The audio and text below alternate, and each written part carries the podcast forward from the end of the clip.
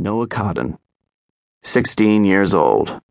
He had brown hair that defaulted to bedhead without any effort on his part. His lips were full and downturned just a little, as if prepared for sadness. The nose was strong and sharp, a damn near perfect nose.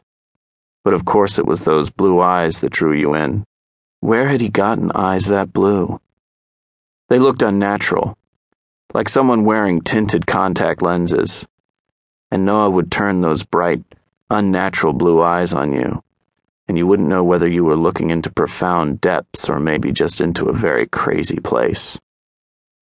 Well, if the answer was a very crazy place, then he would fit in perfectly with his location, which was the waiting room in the central hall of the Brick. This place weighed down on him. Maybe it was the history. In the 18th century, it had been called the Lord Japheth LeMay Asylum for the Incurably Mad. By the mid 19th century, it had been softened a bit to become the East London Asylum for the Insane. Today, it was officially called the East London Hospital for the Treatment of Serious Mental Illness. But no one called it that, at least not outside the facility itself. Out in the world, it was called the Brick. It was a red brick architectural monstrosity that had grown, metastasized maybe, over the course of more than 200 years. It wasn't all brick. Some of the towers and wings were stone. Some outbuildings were flaking, painted plaster over ancient half timbered walls. But the massive hall, with its fraternal twin towers, the bishop and the rook, one tall and pointed, the other squat and intimidating, all in soot encrusted red brick. Noah was doing his best not to feel the echoes of the mad girl's cries, but the waiting room was about as schizophrenic as many of the patients. Ancient oil paintings, a vaguely off kilter black and white tile floor, yellow walls that were probably someone's idea of cheerful, and furniture from a rummage sale.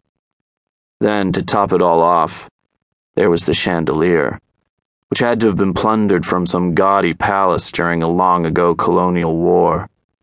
It cast a light that was excellent at creating shadows, so that even the space under the chairs looked as if it might be the dark lair of tiny monsters. Noah was here to visit his brother, Alex, his much older brother, Alex. Age 25, ex Army veteran of Afghanistan, Royal Highland Fusiliers. Motto Nemo me impune lacessit. No one assails me with impunity. Or the alternative version Do not fuck with us, or we will hurt you. Shoulders you could break a cinder block on, disciplined, up every morning to run 10 kilometers in whatever weather London had on offer. Alex Cotton, who had earned the conspicuous gallantry cross for basically having balls so big he had taken out three Hajis in a machine gun nest while literally carrying a wounded comrade on his back. And now, Noah's name was called. An attendant, a swaggering thug with fat legs, a taser in one pocket, and a leather covered sap sticking out of the other, led the way. Past office doorways, through a reinforced glass and steel security doorway, through a second security door, past the control center where bored guards watched flickering screens and discussed sports with their feet up, through a third door. This one had to be buzzed open by an attendant on the other side. And here the screams and wails and sudden shrill, rising cries and gut wrenching sobs began.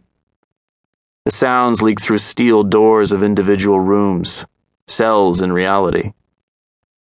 Noah didn't want to feel those screams inside himself, but he wasn't armored. He wasn't impervious. Each wild trill of mad laughter made him flinch as if he was being whipped. A nurse and two scruffy attendants were making their way from door to door. One of the attendants pushed a squeaky cart loaded with little plastic cups each designated with a code number, and containing no fewer than a half dozen and sometimes a baker's dozen brightly colored pills. The pill crew came to a door.